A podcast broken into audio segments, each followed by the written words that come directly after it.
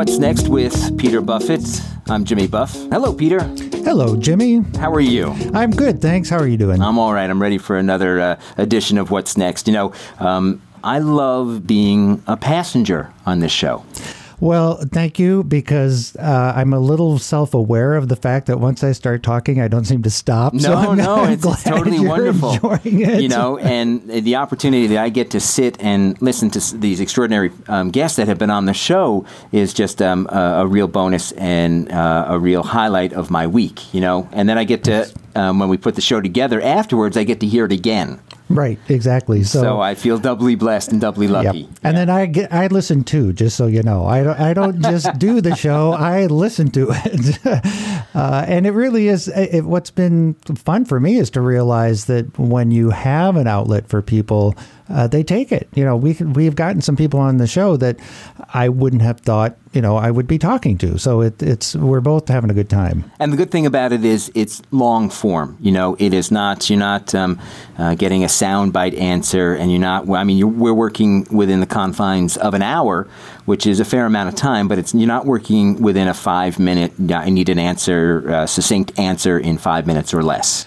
Yeah, exactly. And therein, for me, frankly, sort of lies the the challenge and and uh, understanding what I'm able to do and not able to do, but to carry on a conversation, you know, without knowing the person, being interested in the person or the subject, uh, whatever it might be, and and then to have the time to sort of explore and go, wow, how far can we go with this? Where will it lead? And it's nice because you may well um, discover a, a new thought or an idea in that process, and some of the guests have also had that happen, which is um, just you know doubly great. Yeah, that's I have to say the most fun is when uh, you're presented with an idea, you reflect it back in the way you kind of hear it or understand it or think about it, and the guest goes, "Oh, wow, hmm, never thought of that." this week, um, it is uh, author Daniel Quinn who's on the show. yes, and uh, Daniel, I was first introduced to in the '90s at some point when I read. Uh, I think the first book I read actually was the story of B. My wife Jennifer gave that to me because she calls me B all the time. So uh, she gave me that book, and then Ishmael I read, uh, and then read again uh, fairly recently, and then the book Beyond Civilization. And every single book, as you'll uh, hear in the conversation with Daniel, uh, really uh, is is beyond. I don't know how to explain it, but but he really is trying to bring new language and new ideas into the conversation of culture, how we got this way, uh, and how we may uh, get out of uh, some of the more difficult aspects of the culture we're inside of.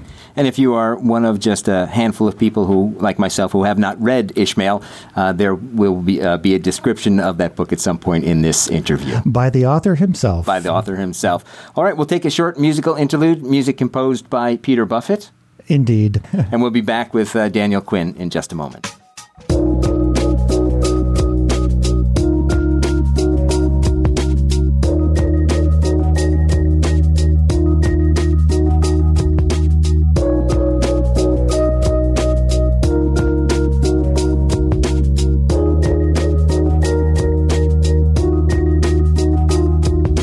What's Next with Peter Buffett. I'm Jimmy Buff, and right now we're joined by author Daniel Quinn. I'm here. First of all, thank you so much for making the time to be on the show. Uh, I frankly lost a little sleep trying to come up with questions because I think you've I think you've answered every possible question you could possibly get in the last 20 years. Wouldn't you say that's true? Well, I have a funny story about that. Um, uh, well, about 10 years ago, a group of people uh, wanted to get together with me. They had, said they had a lot of questions. And uh, so I said, okay, fine, but before you do that, I'd like you to read the, the book I've just finished. So I sent them a manuscript copy of Beyond Civilization. And they got down here, and we sat down in our living room and uh, said, well, okay, how about it? And they looked around at each other, and they realized they didn't have any questions. They'd all been answered in Beyond Civilization. Well, so we had we had nothing to talk about. and and I guess that's a good problem to have. But you're exactly right. I mean, uh, we come from the same source, Omaha, Nebraska, which Yeah. is great. Uh, uh, we're about 20 years apart, I think. But uh, and and ideologically, I guess because you went to Creighton Prep and I went to Central, there's something there that. Oh yeah, my, my my older brother went to Central. Okay, good, good. Um, uh, and, you know, we've had different trajectories in our life, of course, uh, as we all do, uh, but we've come to so many of the same conclusions, and that's what I'm so struck by is that. Uh, I would agree. After reading uh, specifically Beyond Civilization, which I read recently, uh, and I've read uh, other books, The Story of B and Ishmael earlier, um, that uh, there's just there are so many uh, points of agreement and uh, you know that that the the questions I, I, I'm- mostly want to just hear you say how you got to the places you've gotten to, uh, or what you think about where we're going, because you were um, nice enough to send me the foreword and afterword uh, to I think it's the 25th anniversary, right, of, of Yes. Ishmael. Yeah, which Yes, it is. uh, and it couldn't be a more important time to, to remind the world that that book exists. um, there's so much important things uh, in there, and and the books uh, subsequent to that. And you know, one thing when I was struggling to kind of describe uh, who you are to our listeners, uh, author to me doesn't do it. I mean, to me, it it, it seems that the first few decades of your adult life uh, were uh, uh, searching for a way to be the messenger that you have become. I mean, that you know, you are Yeah. opening yourself up to students constantly, to other people that want to um, talk with you and and learn from uh, your books, and then beyond that. Uh, what do you think about that? I mean, your life, in in retrospect, uh, is that it seems of a messenger for these times. Yeah, uh, yeah, it's remarkable. Uh, if if it hadn't been for that, that 15, 20 years that I spent sort of groping to, for answers to my own questions, and then the 12 years I spent writing, try, struggling to find a way to write the book that that would uh, would uh, encompass everything that I'd learned, and turned out to be Ishmael if it weren't for that, I don't know what I would be. I would be zero. so, so I was I was sort of born to do this, and and uh, without it, I would not I'd hardly exist at all. Well, yeah, and and the fact that you're so aware of that, that you have essentially opened yourself up uh, to the world, really, um, to talk with and about, uh, you know, with people about these ideas is incredible. I don't imagine that very many authors are willing uh, to give themselves up like you have, and and that to me says that it's a calling. Yes, well, it's certainly true, and uh, very few authors would have anything to say to people who wanted to get get together in a group and and talk to him for an hour. Um, they don't have the kind of questions that people have for me. Right, and that's a lot of it is that you, um, in your writings, uh, don't. I mean, I, to me, there are answers in there, but they also uh, create the opportunity for more questions, uh, mostly in the in the how department, I think, and that's what I'm so struck by, especially in Beyond Civilization. Uh, a couple of things I'd love to talk about. Uh, one that I repeat very often now uh, because I'm so frustrated with anything that has the word reform attached to it. Uh, and you talk about abandonment. And could you uh, talk a little bit more about that and the idea of abandonment versus reform? Hmm. I'm I'm I'm. I wonder whether. Where did that come from? Where that where that came from? Yes, I don't think I ever used the term abandonment in that book. well, I'm not sure I, you'd find it anywhere in anything I've written. Well, that's interesting because I sure took that away uh, from, and I wish I had the book in front of me.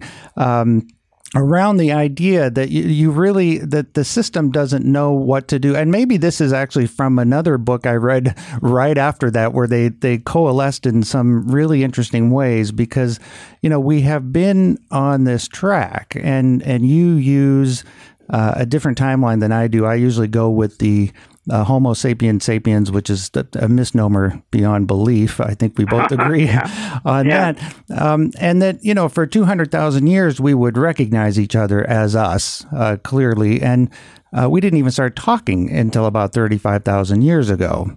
Uh, and uh, you know, so this idea that that the Earth was made for us, uh, that it's always been this way, um, you know, that we're uh, separate from and superior to nature. These kinds of things uh, come and, up. And that we know how to how to take care of the earth. Right, exactly. Yeah. Um, and in fact, I believe because for 150,000 plus years, uh, we were probably talking more like uh, Ishmael uh, and the character talk in the book. You know, I, I think there was communication, uh, but it was in a much uh, different form. Um, so I guess I came up with abandonment because it, it feels like in Beyond Civilization, you're calling for uh, a very different way of being that has elements of the past, uh, but doesn't say let's go backwards. It's talking about going forwards in a, a totally new way. Yeah, that's certainly true. Yeah, uh, people often think that I'm talking about going backwards, and I'm, I'm not doing that at all. Um, and in in that book, I make the distinction between programs and vision. Uh, we've become a culture of programs. We've got zillions of programs. Every, anything that goes wrong, we set up a program to take care of it. And so we're constantly setting up new programs to, to, to fix things. Um, but the overall overriding vision remains the same. Uh, I've compared uh, uh, programs to sticks in the river of vision, and the, our vision is taking us uh, in a direction that is toward c- catastrophe. Um, we're well, well in the middle of a of catastrophe now. We're in the middle of the, the sixth, sixth extinction, uh, which people don't want to hear about. Uh, but that that has come about um, uh, because we've been on this trail of this this path of, of uh, vision that's carried us to this point, and that we have to get off of that. And where you know people often uh, point to agriculture as the point of departure, as sort of the, the virus that that entered into uh, the species evolution. And would you agree with that, or is it more than that? I mean, I think there's a lot to talk about in terms of agriculture and and development and population. Well, the, um, thing is that, that people equate what we do with agriculture, and that's that's nonsense. Agriculture is nothing more than uh, fostering the regrowth of foods that you favor, and people have been doing that for tens of thousands, hundreds of thousands of years, without doubt. People as smart as we are have been here for that long, and they, they certainly knew how to do that. Um, and when we arrived in the in the New World, we, everyone we found here was doing that. But they didn't call it agriculture, just as they didn't call what they did with their children. They, they didn't call that schooling or education, uh, but they were doing it nonetheless. What we do what we do is is peculiar to us, which I've called totalitarian agriculture, which is a different animal entirely, based on the principle that basically the whole world belongs to us and all the food in it. So we can do whatever we want with it. We can kill off the things that, that we compete with, that we don't want around, and we can foster the growth of everything we eat and uh, uh, whatever whatever impact that has on the rest of the living community. Um, but agriculture itself is not not not that. Just as we are not humanity, what we practice is not agriculture itself. Right, and you mentioned that anywhere you go where the food is locked up, that's where the problems are. And and indeed, we can't imagine the food not being locked up. Many of us, most of us, uh, and yet that, that that was not our current state for, like you said, hundreds of thousands and beyond, really, uh, right. years. Yeah.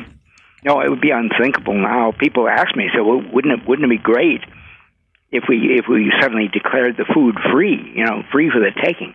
I said, well, who would make it then? Right. Who would distribute it then? Who would can it then? and the whole thing would collapse immediately. Right, which leads me to because, of course, the name of this show is called "What's Next." Um, how how do we get there? Because I agree with uh, essentially everything you've written, frankly, and um, Yeah. uh, and and I came to it from an artistic bent. Uh, I got involved with the American Indian culture in a variety of ways. I got deep into the history, uh, realized that really by going back 500 years, uh, uh, you could get a pretty good picture of the way most of us lived for thousands and hundreds of thousands of years. Actually, um, it's it's that was our last best chance, I think, for getting a, a sense of of how humans uh, really did live. And uh, so, how and and I completely agree. It's not about going backwards, but how do we move forwards? What are some of the indicators you'd like to see? That's hard to say right now because when I wrote Ishmael, I uh, was. It had already been said that we are in, the midst of uh, a sixth crisis. They call it a crisis of biodiversity.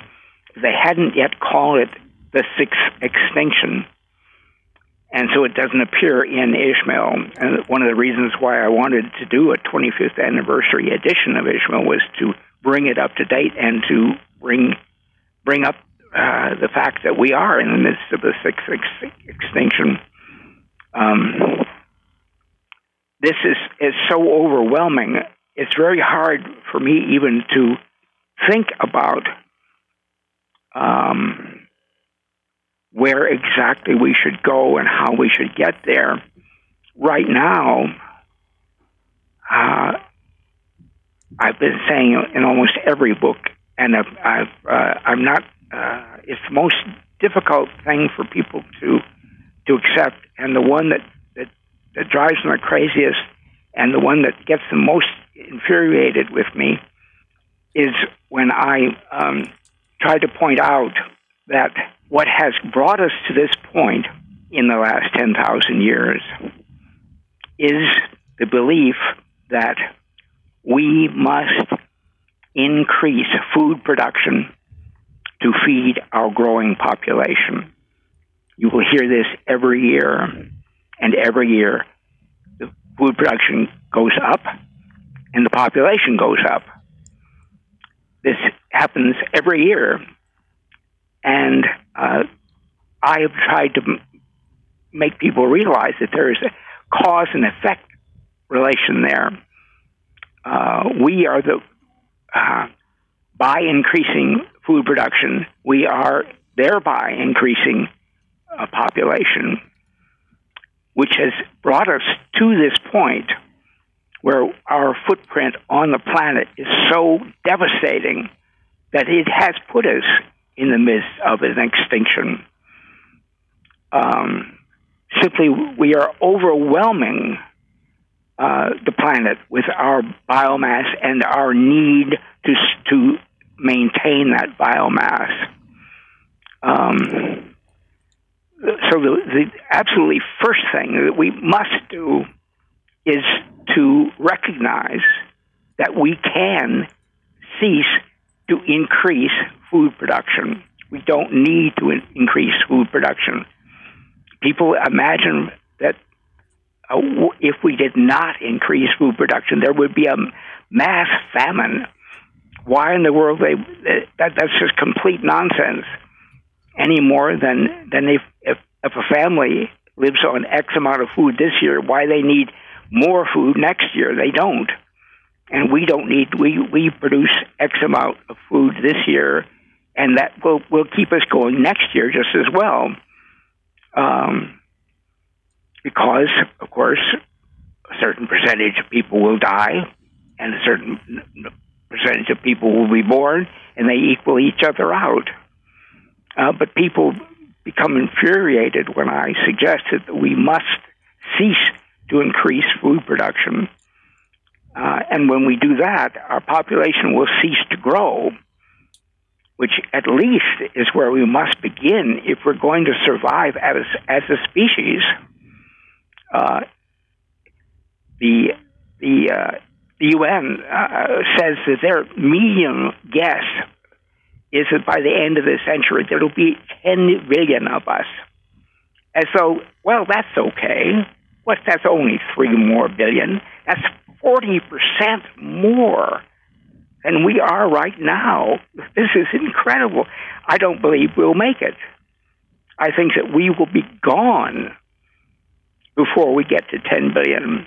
I don't. I think that the, the, the whole system will collapse before we get there, and it will if we keep on doing what we are doing now. So that that is that is the thing. That is the, the one thing that that that must change now. Yeah, absolutely. Uh, this is what's next. I'm Peter Buffett, and we're talking with Daniel Quinn. And uh, yes, it it does feel that uh, the need to stop the the out of control train that we're on uh, needs to happen in so many ways. I mean, I would also say the consumption. I mean, this idea uh, not only that we know what's best, but that somehow the Western world knows best, and that everyone yeah. everyone should have what we have. You know, the, the oh yeah, definitely. Know, which is another huge piece of the puzzle. I mean, if if we could successfully uh, stop increasing food production, which is I, I, think is a key point, and I can sure see why people get upset because they they assume that you mean people will starve, but of course that's not true. No, no, uh, they wouldn't starve. No, because th- not only do we have enough food for everyone, but if we were uh, smart about it in so many different ways. The, the, distribution network's already there to get the food to everyone, you know, and I, I think that's a, a missing piece uh, for a lot of people. Um, but well, the the uh, people will ask me this, but what about the starving millions? And I come back and I say the starving billion millions grow along with us, everyone else, every other part of society. Every year there are more starving millions, and they aren't starving because the food does, isn't there. They're starving because they can't buy it. Right. Right. They're poor only the poor are starving on this planet. There are no rich people hungry on this planet. Right, exactly. And and I think therein lies the complexity of uh, the economic model that we've built over the past 150 years in particular. Um, that that looks again like the only way, and uh, and then when you add on top of that um, what another uh, fellow Omahan, Christopher Lasch, if you're uh, familiar with his work, um, said that you know the real problem came when necessities uh, or when luxuries became necessities. You know, when yeah. when things that that for thousands of years and certainly uh, recently, meaning 150 years ago or so, we we never considered we would be able to have in our home. Suddenly, they had to be in our home, and then we suddenly think everyone uh, to be civilized, whatever that may mean, um, uh, needs to have these too. And of course, then a consumption machine is built around that.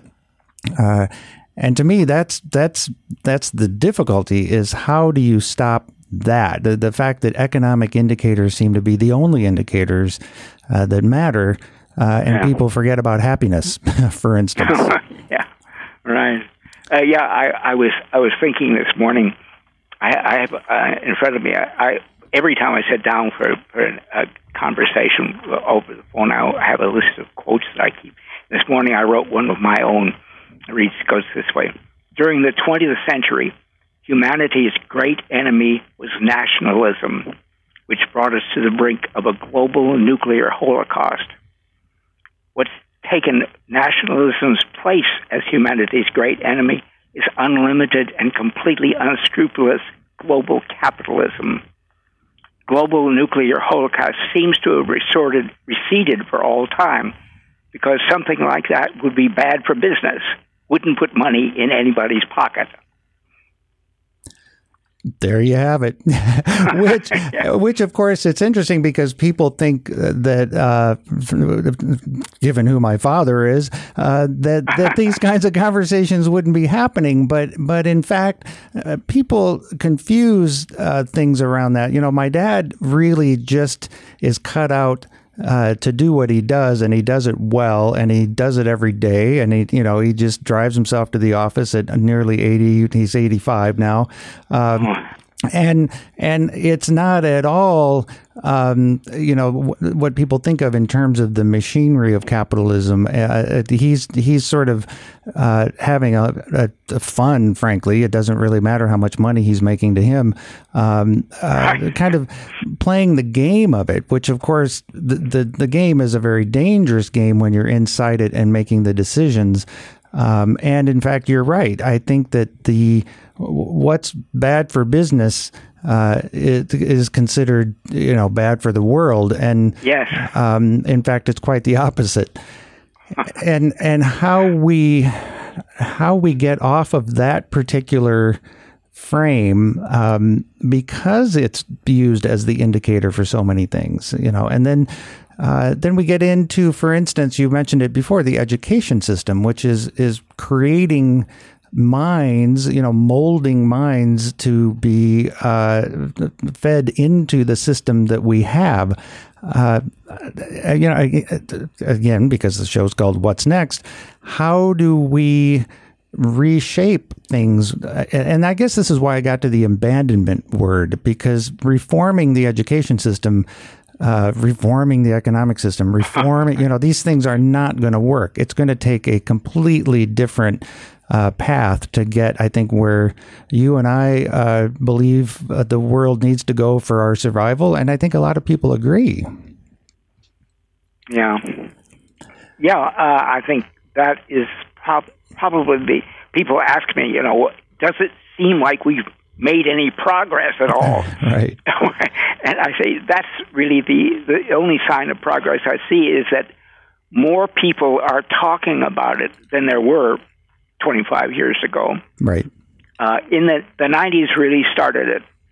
Uh, from the 90s on, more and more people have been scratching their heads over all this and saying, "Well, what the hell are we doing here? What are what what we need to be doing? What what what should come next?" Indeed, all of that, and um, I think I probably um,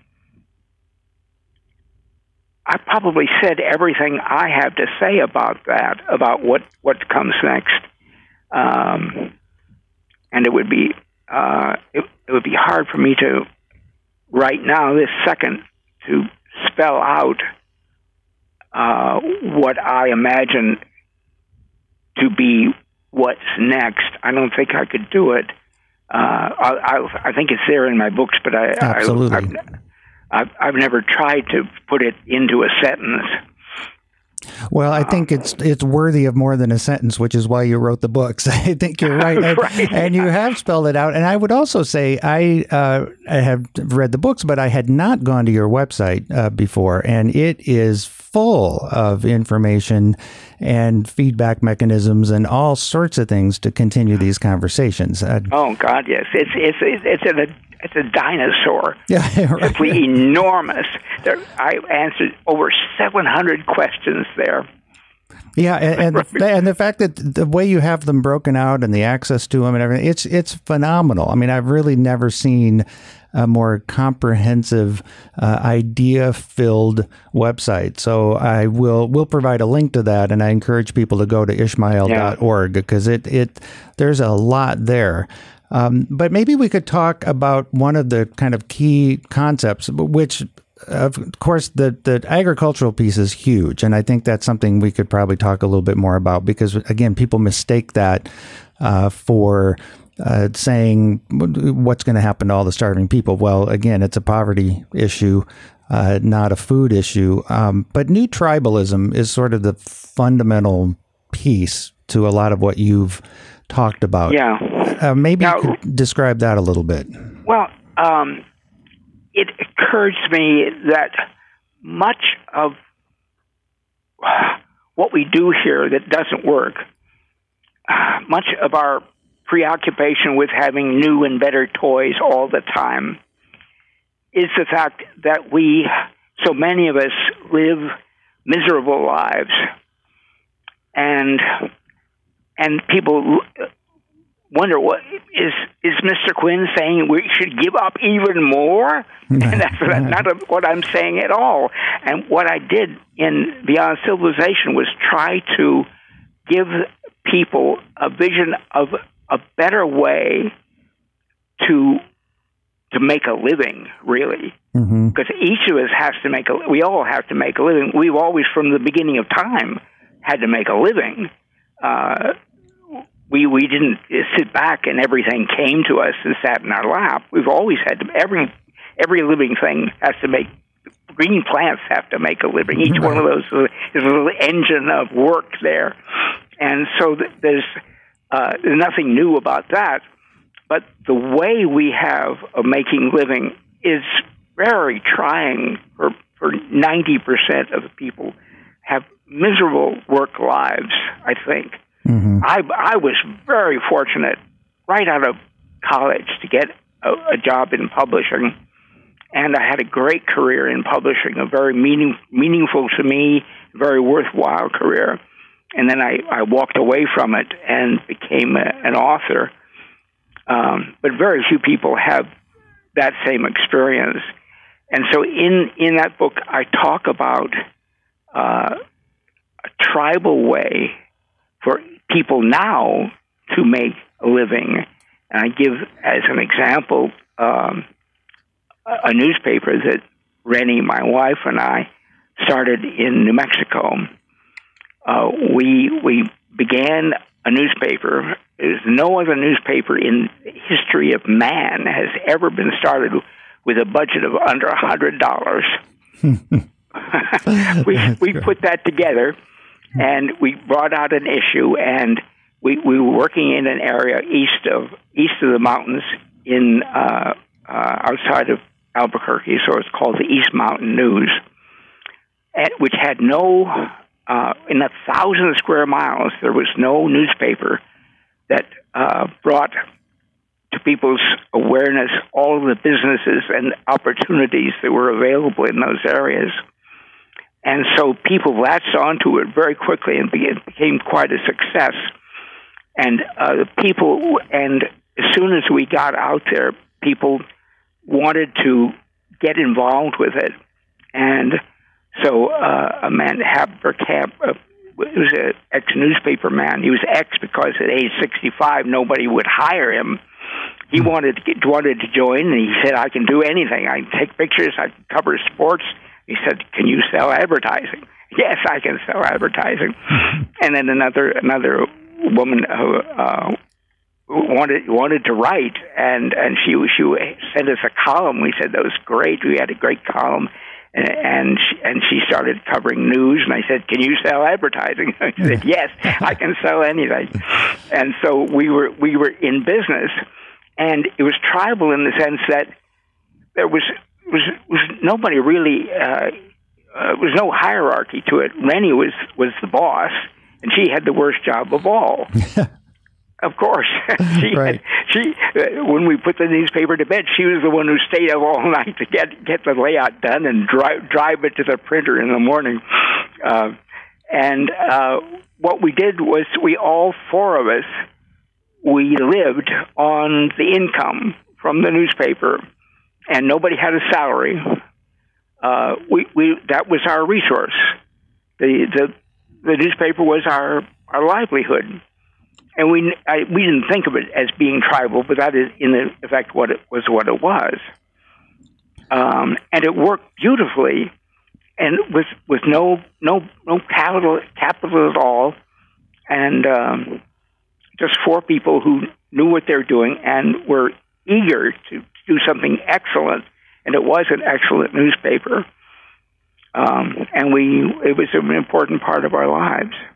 And Rennie, Rennie, unfortunately, really got worn out by it, and eventually we realized we, we, we had to let it go. And um, we sold the newspaper, and we we were afraid that that it would it would it would disappear very quickly, and it did. It was replaced by a shopper. Hmm. Um, it was just too much work to actually put out a good newspaper. But you speak to this idea, and I'm going to make a very uh, hopefully understandable connection here between I always look at polytheism and uh, you know superheroes and all this stuff as showing us that it takes a tribe, it takes people working together with each individual uh, specialty uh, to bring something to it, and and it it sort of uh, breaks down hierarchy, and and you have a, a, different sort of relationship with each other and yourself and the project you're working on, uh, and amazing things can happen as opposed to uh, dividing everything up uh, in divisions of of labor. Even though you had some at the paper, you were in it together, and and I don't know how we bring that sense back. Uh, but it seems it has to start at a small scale, at a community level. Oh, yeah. Uh, or even smaller. And I, I, talk a lot on the show to various people that are very supportive of, of the community level work, uh, bioregional work, as opposed to a nation state thinking. Uh, those things seem to be critical uh, to what's next. You know, remembering that we roamed around for uh, most of our uh, species lifetime in smaller units that really depended on each other. Yeah, yeah, and it worked worked very well, and uh, we never never got out of style. Right. Uh, it never never failed really. Uh, it's hard to even imagine a tribe failing Right. Um, right. Exactly. I mean, it really, and and this is where I do think agriculture played a role, from my understanding, is that as as tribes became more sedentary, uh, and and grew, like you're saying, because the food grew, the tribe grew, and then you started to bump up against boundaries that were otherwise not there, uh, and therein lies the the trouble. Well, that didn't. Um, I'm I'm writing. Uh, very much about this right now. Uh, in over a period of, about oh, 100,000 years, starting out of Africa, population grew by immigration. Um, when a when a tribe gets to about 80, which is about the limit of size for a for an ethnic tribe, it would bud off into a new tribe of, of 30 and and that tribe would would eventually grow to over a long period of time uh, to um, to to its own 80 and bud off another and it, over over that way of growing is very slow and over a period of uh, more than 100 years really yeah it started um, in the Americas, it was about 12,000 years ago, 15, 10, 15,000 years that, that people uh, began to come across from the uh, across the Bering Strait on the the land that was that was there uh, linking the two continents, and it began to flow down into the Americas. But it was uh, after after 12,000 years in, say, the United, in what is now the United States, probably all settled, uh, but not all agricultural peoples by any means. There were still, by and large, uh, hunting gathering peoples who uh, had uh, their own each each tribe had their own 50 square miles or so, and they they got along uh, with each other uh, by respecting their their right to live, and um, they they they practice something that, that we found very strange when we arrived, uh, which I called erratic retaliation, a strategy whereby um, they would they kept each other aware of their strength. They would they would from time to time invade a, the people around them and and whack some heads, and then go back, and everybody would be friends again. but everyone was aware that that you couldn't mess with your neighbor. Uh, because they would mess, mess mess back, and you and that worked. It kept everybody in in their place, and um, you couldn't get completely out of line. Uh, and it it worked for for tens of thousands of years in in the um, or in many thousands of years uh, in in the this in the in the Americas. Um, so there was a working system in place before we arrived. Absolutely, and and, and it feels like, and and this speaks again to the the idea of bioregions and communities and that sort of thing that it's it's as much a question of scale and sort of how we frame uh, our existence inside a structure, whether it's a nation or a state, um, or even a large urban city. I mean, there's there's there's got to be a, a, way to to to refocus that. I mean, uh, uh, when you talked about the uh, the newspaper, reminded me here when uh, the hurricane came and really wiped out the area. Uh, everybody came out of their houses and and had a role to play, and we're oh, very sure. happy to do it. And you know, of course, it took the natural disaster. Uh, to bring it about, but then you saw it kick right in where where community yeah. worked. Oh yeah, and that's seen again and again, and people are always amazed. Wow, that was really strange. Everyone was friendly. Everybody was helping everybody. Wow, that was really strange. Right. Uh, yeah. But in fact, it's human nature, and and this is um, uh, one other topic I want to touch on because I think it's so important that the difference between where we've come genetically uh, which I think is a slow process. Uh, and and I agree with you that I think, uh, or I think I think you agree with me that, that we have our natural tendency is natural. I mean, we are of the world. We are not in it and on top of it. We are of it, and and our genes are telling us that all the time. But the memes uh, the memetic. yeah, right. that is a very different thing, and that has we are the only species uh, that can uh, network and and send information out in the way that we do. It's not saying that other all sorts of species send information out, but we can actually uh, evolve based on memes as opposed to genes. And I'd love to hear you talk a little bit about that. Ah, I, I think you you you said it very well. Um, yeah, um, I have to I have to shift gears and think about that. What I have to say about that. Well, and only it, it made me think of it because, as you said, for thousands and ten thousands of years, uh, depending on the geographic area, uh, we have lived in a way that worked. And my feeling is that most of the reasons things don't work is what we've fed uh, in our memetic evolution.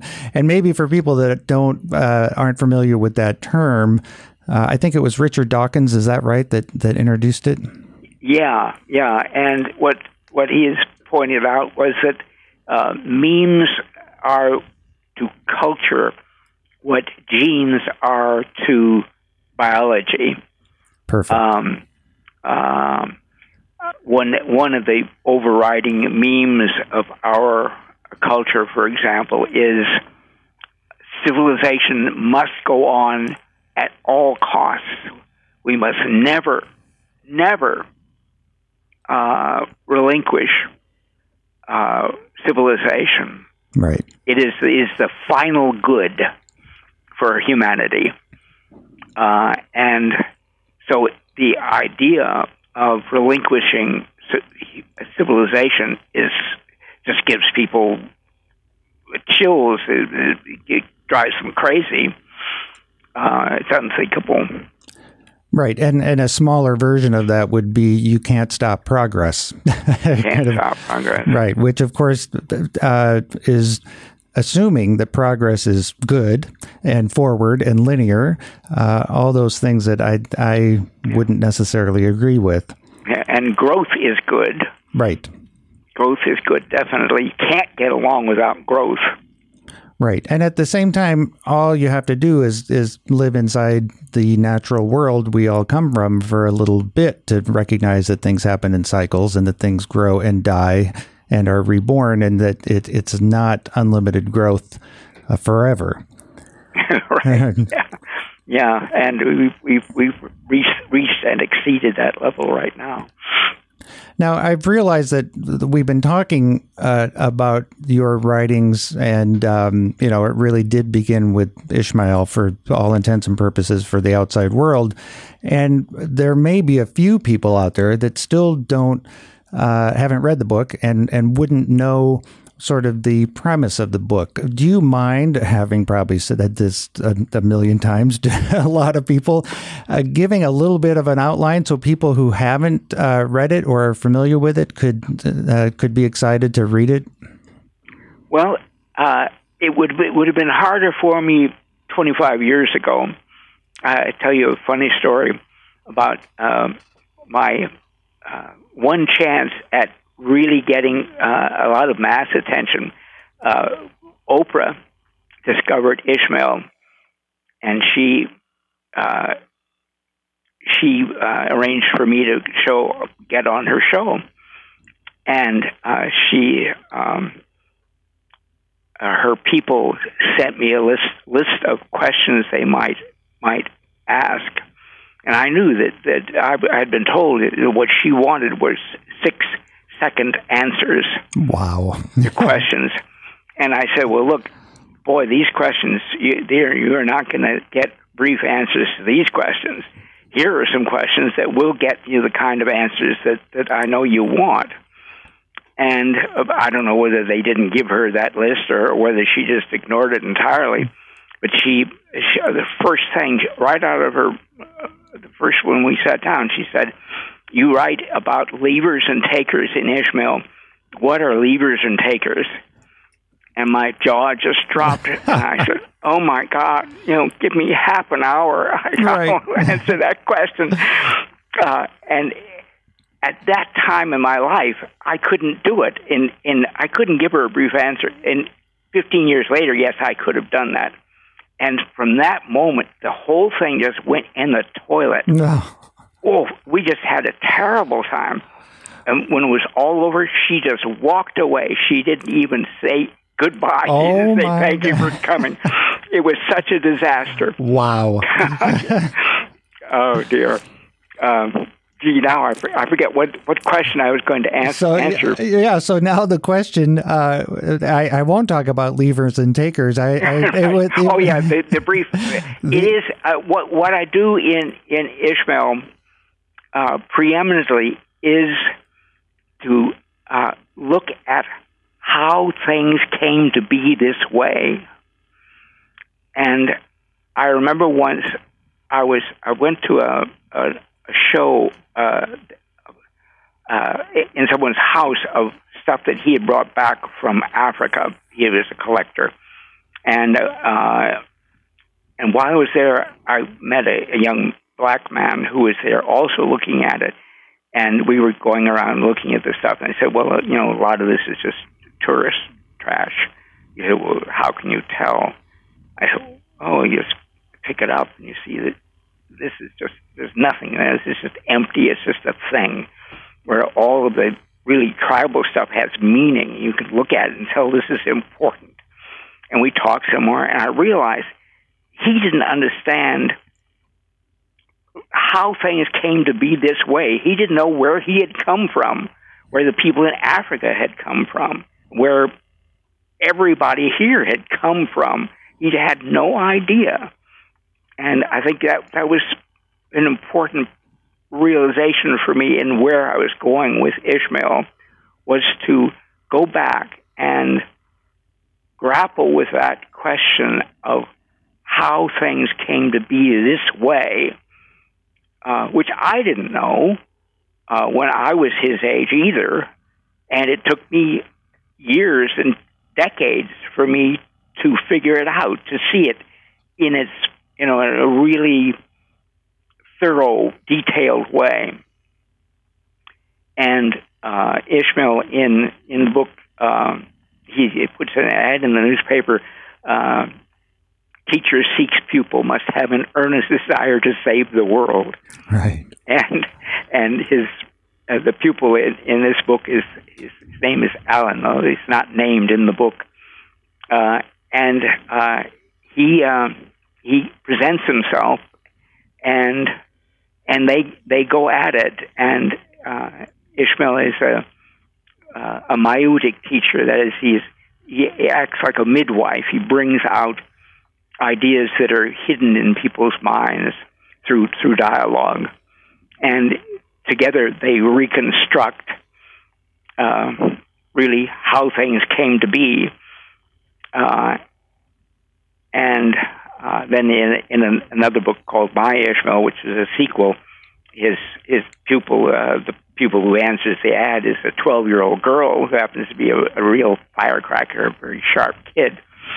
And they go through an entirely different process and come and have a different journey entirely, but all to the same end of, of discovering how things came to be and understanding why things don't work very well right now and how that came about. Um, so that, that's sort of the the trajectory of, of my writing.